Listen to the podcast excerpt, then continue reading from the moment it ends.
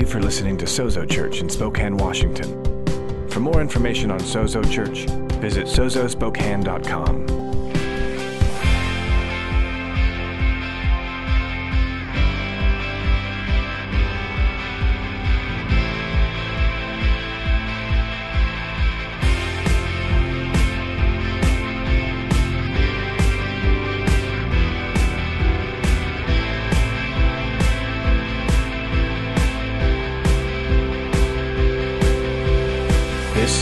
Sozo Church.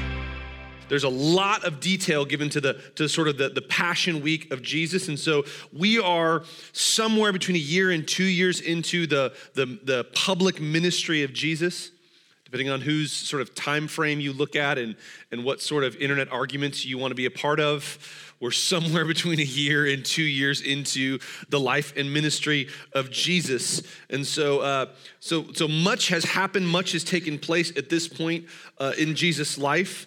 Um, many sort of regard this this um, this passage as just sort of a, a passing narrative. This, this these verses we're going to read this morning, but but I believe it's important for us to, to know kind of where we sit. Jesus has been ministering for a year or two, like we said. He'd he'd gathered a huge crowd for his day, a, a mass amount of people. Um, all estimates are that it was well over ten thousand people. We know that in John chapter six, he fed five thousand men, not counting women and children. So so we can estimate that over ten thousand people are following Jesus. He's he's sort of buzzing in his day. He's trending, and uh, and he's he's he's sort of moving moving through. And then in one moment, in one message, he clears out his followers because he stands up in the synagogue and speaks to a bunch of Jewish people and says, "Unless you eat my body and drink my blood, you're all going to hell." And like a bunch of good people, they're like, "Yeah, peace out." That's not what they signed up for. That's not what they. That's not what they were looking for. They were looking for uh, free food. Amen. Where that's a good thing. We all like free food. They're looking for free food. They're looking for somebody to come and deliver them to, to solve all their problems, to take care of all their issues. And Jesus says, "Well, really, what this is all about is you eating my body and drinking my blood." And they all leave.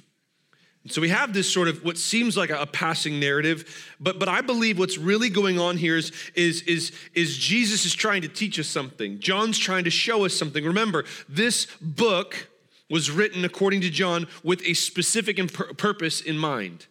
And that purpose is that we might see and know Jesus for who he really is. And so, as we read this passage, let's not just get uh, let's not let's not give into the temptation to just sort of uh, skim through this very quick and and just skip over things. No, we want to mine the scriptures for all that God has for us. Amen. We want to see the majesty and the wonder and the beauty and the awesomeness of our God. So, if you've got a Bible, John chapter seven, verse one. Once you get it, let's go ahead and stand to our feet. We're going to read some Bible this morning. I'm glad that four of you are as excited as I am. I don't need any of you to be excited. I'm excited enough. But uh, John chapter 7, reading out of the ESV, you can read out of any other inferior translation you choose, but we like the good one around here. Amen? The elect standard version. Um, John chapter 7, verse 1 says, After this, Jesus went about in Galilee he would not go about in Judea because the Jews were seeking to kill him. By Jews, that means the, the Jewish leaders, the rulers of the day. Verse 2. Now, the Jewish feast of booths was at hand. So his brothers said to him, Leave here and go to Judea, that your disciples also may see the works you are doing. For no one works in secret if he seeks to be known openly. If you do these things, show yourself to the world for not even his brothers believed in him. Jesus said to them, My time has not yet come, but your time is always here. The world cannot hate you, but it hates me because I testify about it that its works are evil. You go up to the feast. I'm not going up to this feast, for my time has not yet fully come. After saying this, he remained in Galilee. But after his brothers had gone up to the feast, then he also went up, not publicly, but in private. The Jews were looking for him at the feast and saying, Where is he? And there was much muttering about him among the people. While some said, He is a good man, others said, No, he is leading the people astray. Yet for fear of the Jews, no one spoke openly of him. Let's pray together this morning, church. Holy Spirit, we thank you this morning for your word. God, we thank you that we have your word, that you've given us your word, and that we, we, we are given the gift of an opportunity to gather together as your people, to hear your word read, to hear your word taught, God, to be fed from your word. And so we come to your word this morning hungry to eat.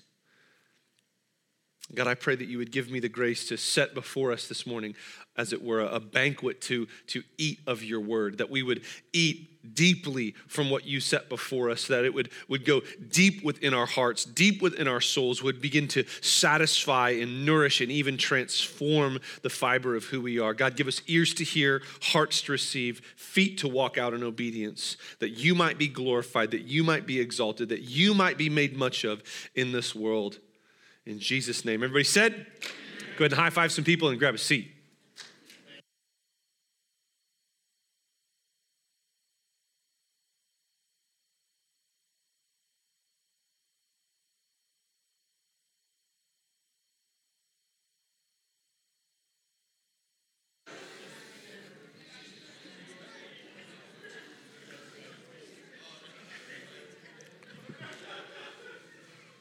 Awesome, awesome, awesome. Well, this morning I want to talk to you on the title, if you're, if you're taking notes, and I hope you are, I want to talk to you on the title of Advancing through adversity, advancing through adversity. We, we need to understand, we read in the passage, Jesus is up against a lot of opposition this morning.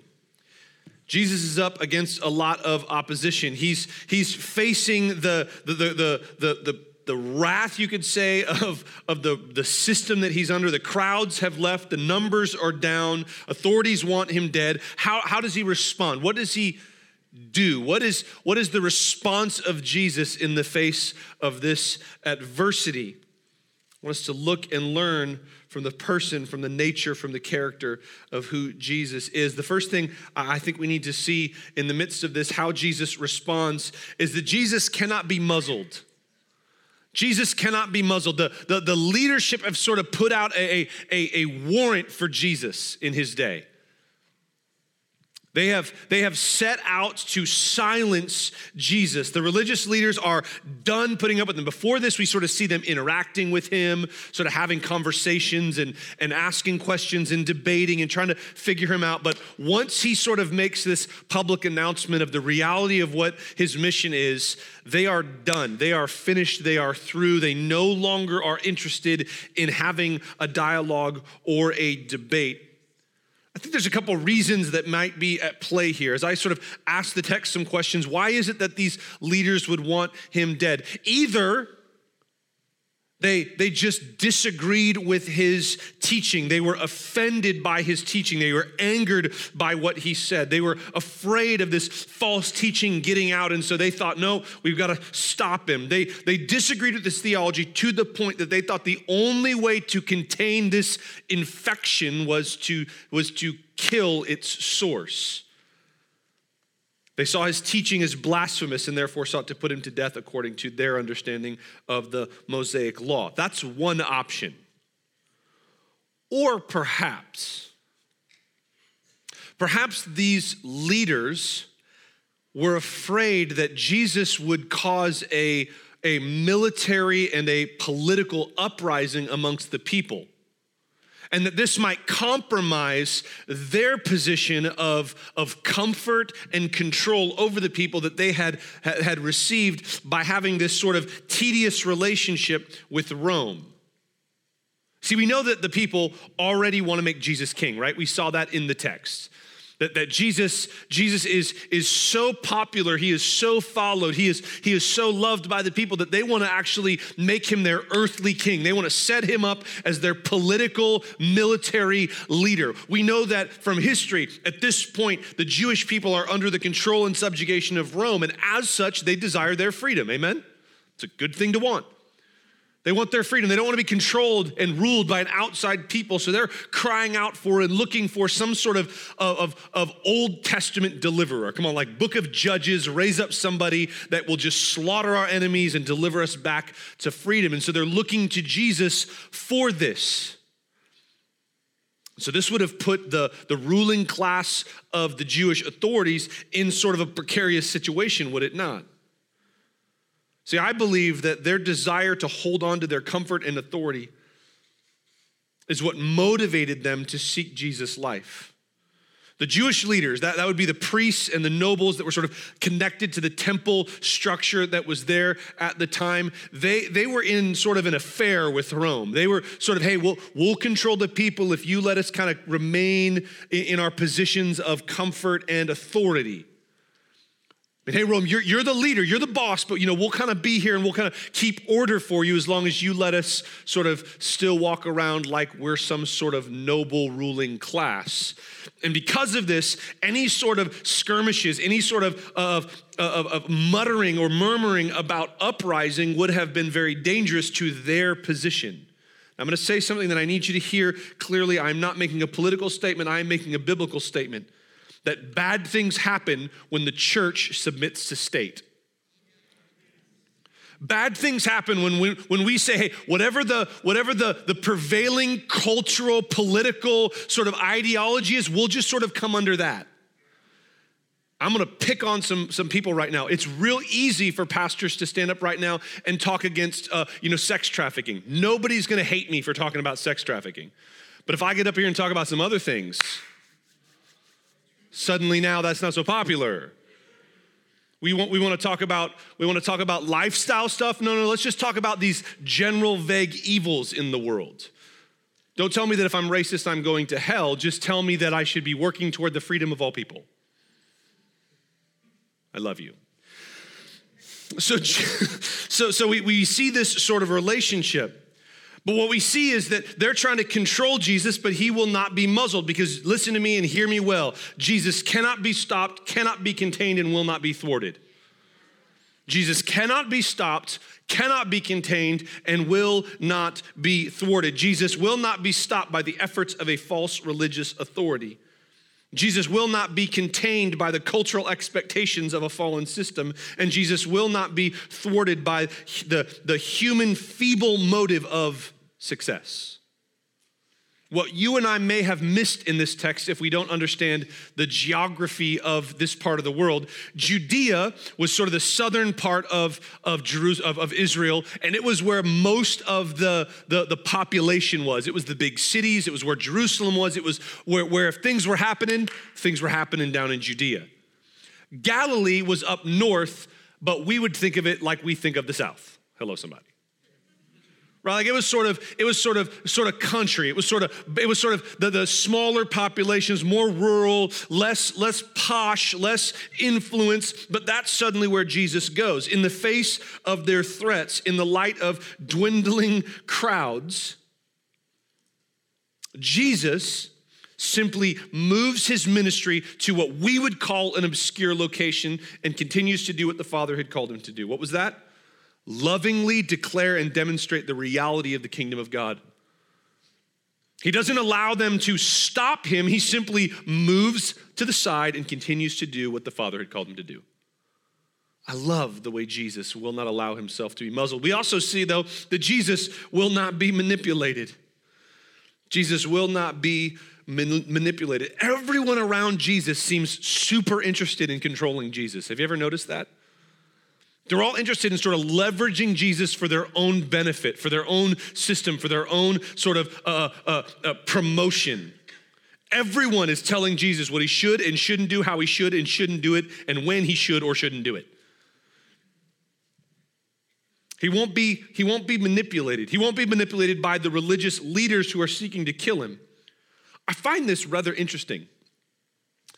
I'm gonna spoil this, so spoiler alert, okay? You ready? Jesus is going to die. Jesus is going to die at the hand of the people that are currently seeking his life. So, why doesn't he just do it now? Why doesn't he just, why does he just, why does he just give in? I mean, it would just be easier. Let's just get it over with. Let's just get it done. Bam, bam, let's be done with this thing. He can do the whole death, resurrection thing. It's a pretty good thing. And then we're all good. Because Jesus will not be manipulated. He, he will lay his life down, but he said it himself. He lays his life down, nobody takes it from him. He will die how and where and yes, when he chooses. He won't be manipulated. He won't be manipulated by the leaders, but he also won't even be manipulated by his own brothers, by his own family. In verse three, we see his brothers begin to speak to him. And, and, and if I'm gonna be honest, I always just took this as his brothers, come on, being brothers. Anybody got brothers in the room? Come on. They're just sort of sort of teasing him, sort of egging him on a little bit, sort of mocking him a little bit from their place of unbelief. They're just belittling him. But perhaps, as I was sort of meditating on this text this week, maybe they just misunderstood his motives. Maybe they thought he was just trying to be popular, and so they're just trying to be good, good sort of managers for him. Maybe they're just coming to him and saying, hey, look, man, look, I know we know you're trying to be like Mr. Rabbi or whatever, and that's that's cool. But you kind of messed up with the whole eat me, drink my blood thing. So here's your shot. There's, there's the big festival in Jerusalem. Go there early, set up shop, do your little miracle thing, and, and put on your little teachings. Do what people want you to do. Don't talk about the blood so much, but just do what people like. You can get the crowd back. They're not so far gone, you can't win back your popularity. Come on, just go there. If you want to be famous, go be famous. You lost last season of American Idol or Jerusalem Idol, I don't know. But the new season's up. You can go back, try it again. Let's let's do this again. And the amazing thing is that Jesus will have none of it. Jesus will have none of it. Jesus is not interested, please hear me, in leveraging cultural expectation for the sake of numeric growth or social influence. That is friggin' huge for us today. Because everything in our world is telling us that's the, that is the ultimate goal that we should all be after. Even in the church, that's what we're told. That we should be trying to win friends and influence people. And here they give Jesus sound advice. If that's his goal, then their advice is come on, it's good advice. Go and, and do what people want you to do. See how many likes you can get, see how much influence you could lead, see how popular you could be. Don't say anything that might, maybe, sort of, kind of be taken as mean or offensive or, or unloving or, heaven forbid, harsh or intolerant. Just go be nice. And yet, Jesus does not seem to be interested in this. Now, before I take one more step in that direction, let me just say this right now. This is not an endorsement or an excuse or permission for you to be a jerk.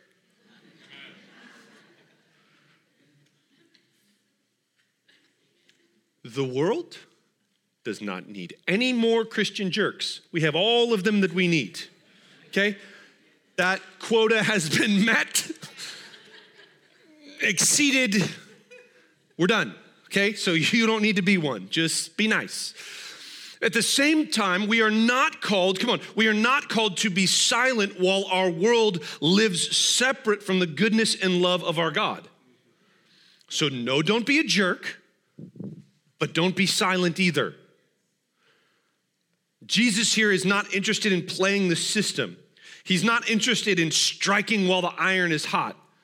See, Jesus is not in a hurry, for he knows the end from the beginning. Jesus is not in a hurry because he knows the end from the beginning. And so Jesus avoids the, even the appearance of submitting to worldly influence. Uh, uh, does anybody find it weird? Jesus first tells them, I'm not going, and then what does he do? He goes. So is Jesus a liar? No. What's, what's happening here when we, when we look into the text and you really read the text, what he's saying is, is the timing is not right. You guys are trying to get me to go for these reasons, for this motives, but, but I'm not going to be manipulated by you into thinking this thing is the right thing to do just because it'll get me more followers. But Jesus also uses this as an opportunity to demonstrate the difference between them and himself. Verses 6 through 8, Jesus, Jesus' response to them demonstrates one thing that they are not the same. That Jesus and his earthly brothers are not the same. They may share a mother, but their origins are completely different. They can go whenever they want. Jesus can only go when he sees the Father go. Because of Jesus' commitment to an abiding intimacy with the Father, Jesus seems less free than they are. They can go whenever they want, he says. You guys can go down early, stay late, do whatever you want. You guys are free to do that. Himself, Jesus says, I have to wait until the timing is right. I have to go at the right moment, with the right motives, in the right manner. You guys can just go. Because we're not the same, he says. We're not the same. My time has not yet come. It wasn't a going or a not going thing, it was a timing thing. I think this is good for us to hear because how much of our frustration with God is based on timing? So often, as, as we're praying, as we're seeking the Lord, it's not a matter of if, it's a matter of when. Because how many of you have learned, if you haven't learned this, write it down, highlight it, tattoo it on your forehead backwards so you can see it in the mirror? A good thing at the wrong time isn't a good thing. A good thing at the wrong time isn't a good thing. So Jesus had learned to abide in the Father. Jesus had learned to wait on Him. So when the time had come, he goes to Jerusalem, but not in the way and not for the reasons that his brothers think. Jesus avoids even the appearance of submitting to their influence. I love this. He, he, won't be, he won't be controlled by them. He won't, be, he won't be told to go. He won't be manipulated, but he also won't be limited by them. When it's time to go, he goes. Well, that's, that's, that's going to lead to some misunderstanding, Jesus. Jesus is not worried about being misunderstood. See, Jesus is misunderstood. Jesus is misunderstood. Nobody in this whole story seems to agree on what to do with Jesus. The Jewish leaders, the authorities, they want to kill him. His brothers want to mock him, belittle him, or try to manipulate him. The crowd seems to be arguing over even the most basic, uh, basic uh, aspects of his nature, of his character, of who he is. Interesting little side note here for a second says the crowd was murmuring about him. Same Greek word for murmuring is the Greek word for complaining.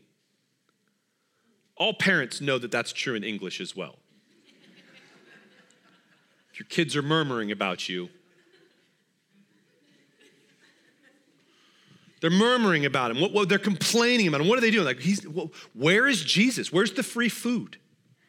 Where's the miracles? Where's the fun teaching? Where's the, where is all? He's not here. He's not setting up shop the way we thought he would. I mean, he's, he's supposed to be one of the guys. We, we, we wanted to see him debate some of the other rabbis. We wanted to see him sort of interact in this situation. We wanted to see him sort of make, make the, the Jewish leaders sort of squirm a little bit. It's fun.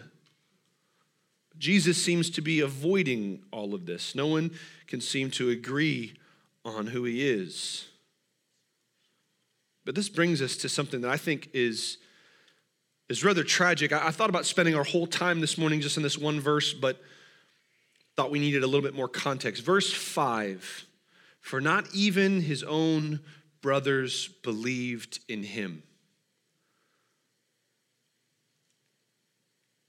I think this might be one of the most heartbreaking verses in the life of Jesus when you stop and actually hear it. These are the people that Jesus has lived with his whole life. This is his family. This is his blood. This is, this is, this is his, if anyone should be his people, you would think at this point it would be his brothers. Certainly, his brothers had heard the rumors of the Jewish leaders wanting him to die, and yet his brothers are egging him on to go. His brothers had no faith in who he was. Now, now there is going to come a day, and if you continue through the story of the Gospels and, and, and into Acts and into the epistles, you will see where his brothers do come to believe. But at this moment, at this point, this heartbreaking verse shows us that he is left completely isolated and unknown. They are unable to accurately identify who he is. How lonely was the life of our Savior? How isolating, how, how separated was he?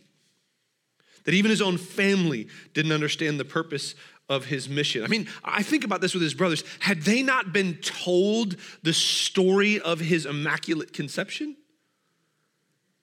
Do they not know of the wise men that came to visit, of the divine nature of how God put all this together? Had they not recognized perfection living in their own home? Jesus is isolated and he's separated. And in this, I think Jesus teaches us a profound truth, and that is misunderstanding is a part of life for the sons of God. He says, Look, we're not the same. He says, You, you guys, you guys think we're the same because we, we share a mom, but we're not the same. The world doesn't have to hate you, it has to hate me because I'm not of the world. So I point out to the world the, the, flaws in its logic, the errors in its ways, and the evilness at its very core. So, of course, it hates me, but it can't hate you. Jesus ties their misunderstanding to their difference in identity. Jesus is not like them.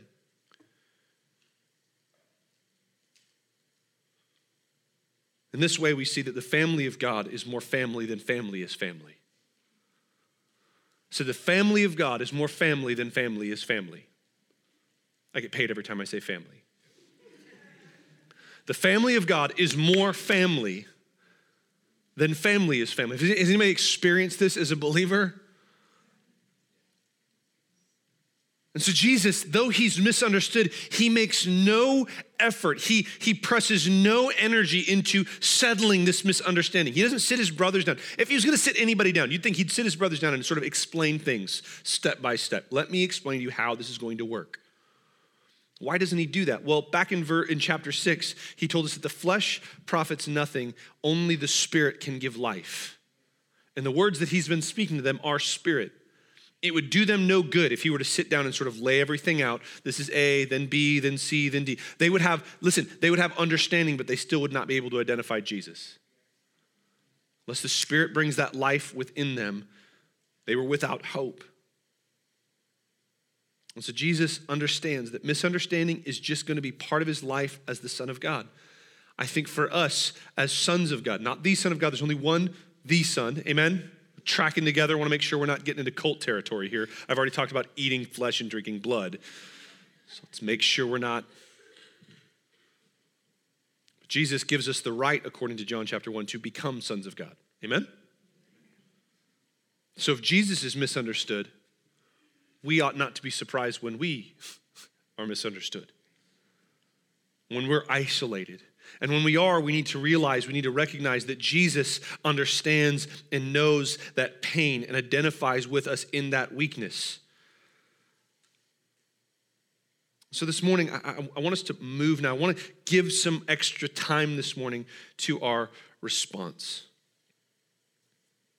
I don't want us to just move past this quickly Sure, there's not a lot of action happening here. It just seems like a, a, sort of narrative to try to tell us how Jesus got from Galilee back down to Judea. And there's some amazing things that Jesus is going to declare to us in the next few weeks. And I'm, I'm very excited for those, but let's not miss what Jesus is trying to do here. So, here are my questions for us What are we allowing to silence our gospel voice? Jesus is being threatened. Jesus is, his life is on the line, and he still continues to be used by God. What are we afraid of? Church, what are you afraid of? Are you afraid of persecution? By the way, American persecution means people unlike you on Facebook. Are we afraid of losing our comfort? We afraid of rejection? we afraid of not getting that promotion at work? Here's what I want to encourage us to do. There, there are limits. Listen, there are limits on what we can and cannot do. So, so, so what we need to be doing as we as it pertains to finding a place to use our gospel voice is look for where God is moving, not where he is not. Where is the open door, not where is the closed door? I believe God wants to impart a new way of seeing today. He wants to reveal a new way of doing what you've always thought was impossible. It may not look the way you thought it would look. It may not be to the scale or to the scope that you had previously thought necessary, but He wants to show you what He is doing. And He wants to show you that He isn't after outcome, but He's after obedience. Well, that, that needs to liberate somebody this morning. He's not after outcome, He's after obedience. We read this early on in, in, our journey through the Gospel of John, where Mary turns to the servants at the wedding where they've run out of wine, and she goes to Jesus and she, she begs him for help. And then she goes to the servants and she says, Whatever he does, just whatever he tells you to do, just do it. Whatever he tells you to do, just do it. As we're looking at this, how, how are, are we allowing ourselves to be muzzled? The question is not, are you doing all the things that you possibly ever could do? That's what, listen, that's what dead religion tells you you need to do. The gospel says, whatever he tells you to do, just do it. And I think today God wants to give some people eyes to see the possibility, eyes to see what he is doing, eyes to see what, what is capable, what is possible, where the open doors are. My question is, what has God asked you to do? And are you willing to lay down your excuses today and let Him reveal a path less taken? Next thing I want us to take some time and meditate on this morning in our response is what is trying to control or influence you? What's trying to control or influence you? As sons of God, we are to be controlled by the Spirit and nothing else by the Spirit and nothing else. And I believe, I'm going to say this right now, I believe God wants to break inferior influences off of people's lives today.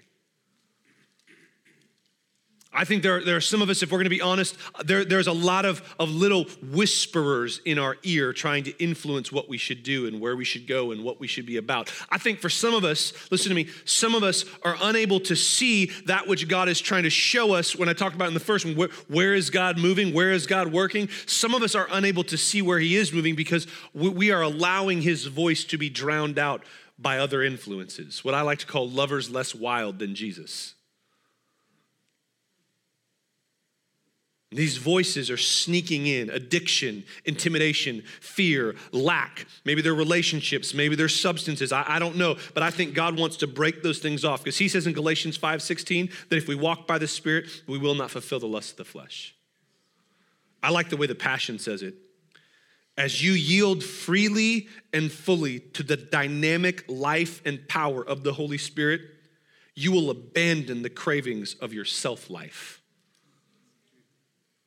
as you yield freely and fully to the dynamic life and power of the Holy Spirit, you will abandon the cravings of your self life. I believe God wants to impart a new ability to walk in the Spirit today. Some of you, addiction and, and, and, and things have hindered you. You thought you were dependent upon things that God never designed you to be dependent upon. And He wants to break some of those things off this morning so that you're no longer under the control or the influence of anything else. And last, and, and, and certainly not least, I want to just ask the question you, Are you misunderstood? Have you struggled with that? Have you, have you felt the sting of being misunderstood and therefore isolated? Well, here's the really good news you are not alone. Jesus knows exactly how you feel, and you are not alone in it. And I also believe something, and if I had time, I would, I would dive through the scriptures and, and show you this, but I, I believe there is a unique intimacy available to those who experience the sting of abandonment. I believe that God is near those who are brokenhearted in this way.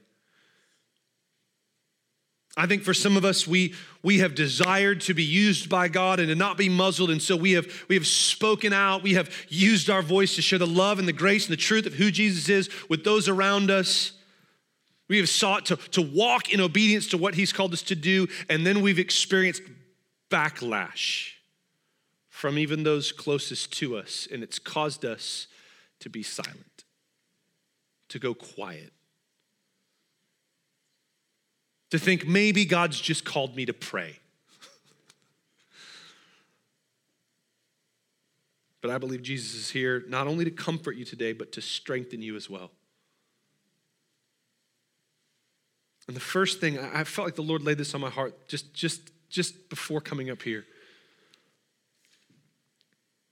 Some of you have felt that sting of being rejected, of being misunderstood, of being pushed to the side.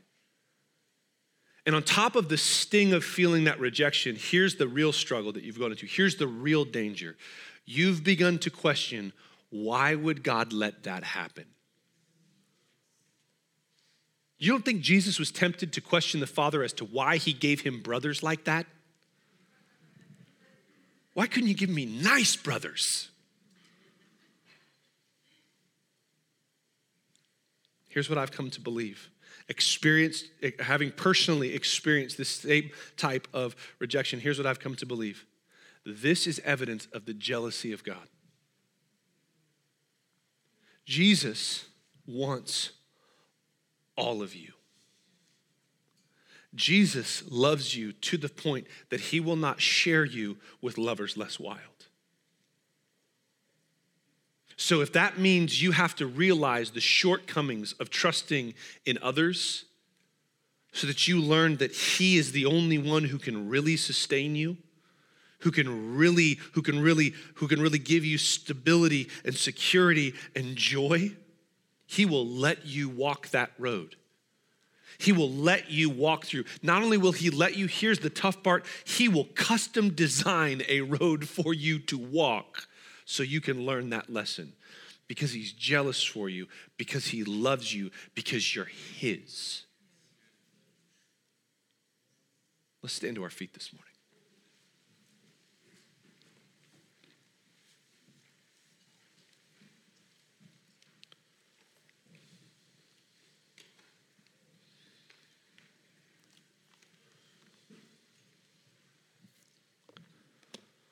I believe God wants to, to meet some people this morning.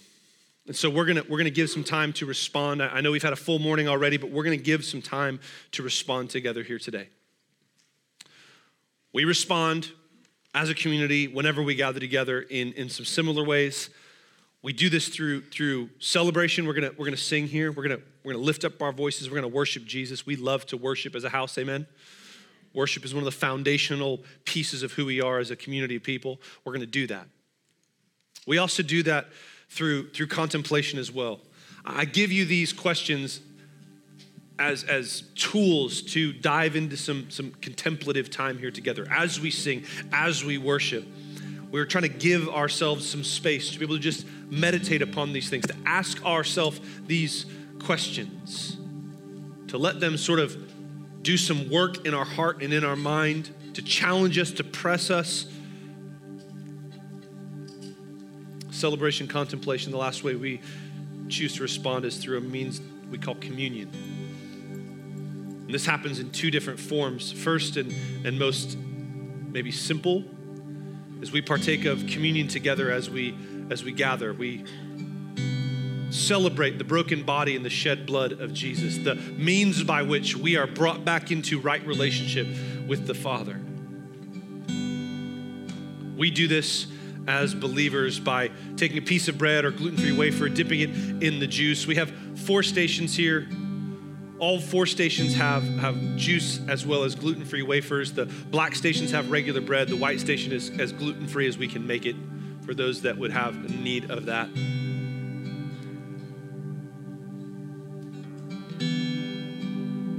So we celebrate in communion. We respond partaking in communion. Now, I want to be, be clear these tables are open to all who've put their faith in Jesus. You don't have to be part of our, our, our, our sort of tradition, our tribe. You don't have to be a member here. You don't have to go through a class.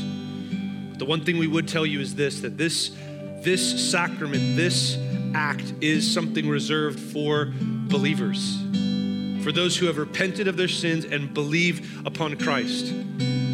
And so if you if you would be honest with yourself and with the Lord and say, hey, that's not you, that's not where you are, then we would ask you to abstain until such time as you have come to trust in Jesus. But also, I want to extend to you a moment right now to say that you can do that in this moment. You can repent and you can believe that, that that that might sound really religious, that might sound really complicated. It simply means that you can admit and abandon your sin, admit and abandon all of those things that you are allowing to keep you from the heart and the fullness and the love and the grace and the truth of who Jesus is and all that God has for you. To admit those things and to abandon them, to let them go. And by belief, we simply mean to embrace Jesus, to admit, to abandon, to embrace, to hold on to Jesus for all that He is and all that He desires to give to you. And in that moment, the scriptures say we move from death to life. Scriptures actually say we go from being separated from God to being in the actual family of God. And it's nothing we can do, and it's nothing we can earn, and it's nothing we can achieve on our own. It's something we must accept and receive as the free and loving gift of our God. The last piece of communion for us is we believe in the communion of the saints. That God does not save us in isolation, that God does not reconcile us just to himself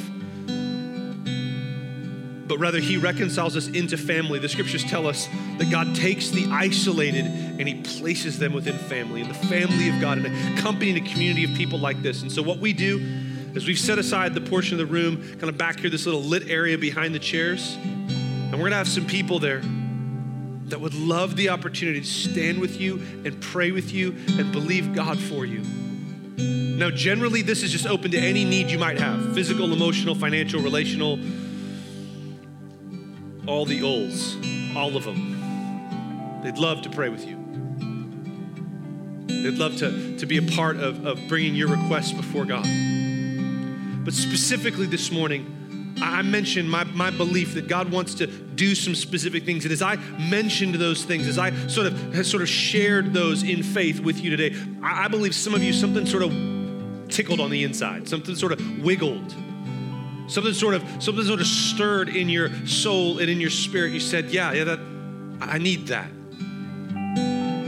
I need God to break off some influences in my life that are keeping me back. I need God to give me the ability to see what He's doing. I have this desire within me to be used by Him, but I don't know what to do."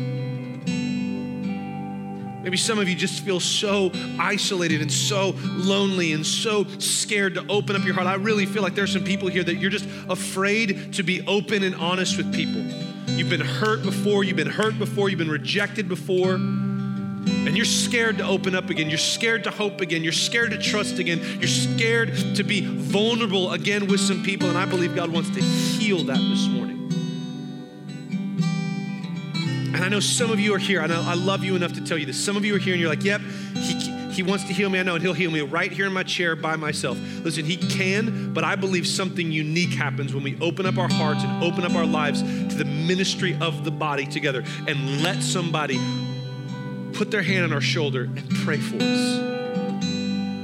When we're willing to be vulnerable, when we're willing to say, this is, this is what I'm going through, this is what I need.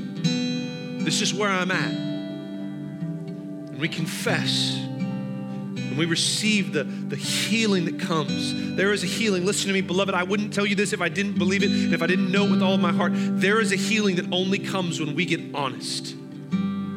Because here's the truth Jesus is not interested in healing your mask. He's not interested in healing the fake you that you project to everyone around you. Because He didn't make that, you made that. He wants to heal the real you, the heart of you, the core of you. So I'm going to pray and we're going to respond through celebration, through contemplation, through communion. Holy Spirit, we thank you this morning. Holy Spirit, I thank you that you are here and that you are moving. God, I ask that you would give boldness to those here today specifically those here today that need to step out of their seat and go let somebody pray for them. God, I can, I, I already know because I make the same things, the excuses. Well, the line's gonna be too long, or nobody really needs to know my problem, or you can heal me right here, God, and you can do this. God, would you shatter those things and would you give them faith and boldness to make their way? Let somebody pray with them. If they have to stand in a line, stand in a line. And God, as they go, would you meet them in that place uniquely, powerfully, personally? Would you meet them? Would you heal them? Would you deliver them? Would you save them today? not because of the words that I have said, not because of the, even the words that will be prayed for them, but because of your goodness and by your power and by your grace and for your glory in Jesus' name. Church, let's respond to the Lord.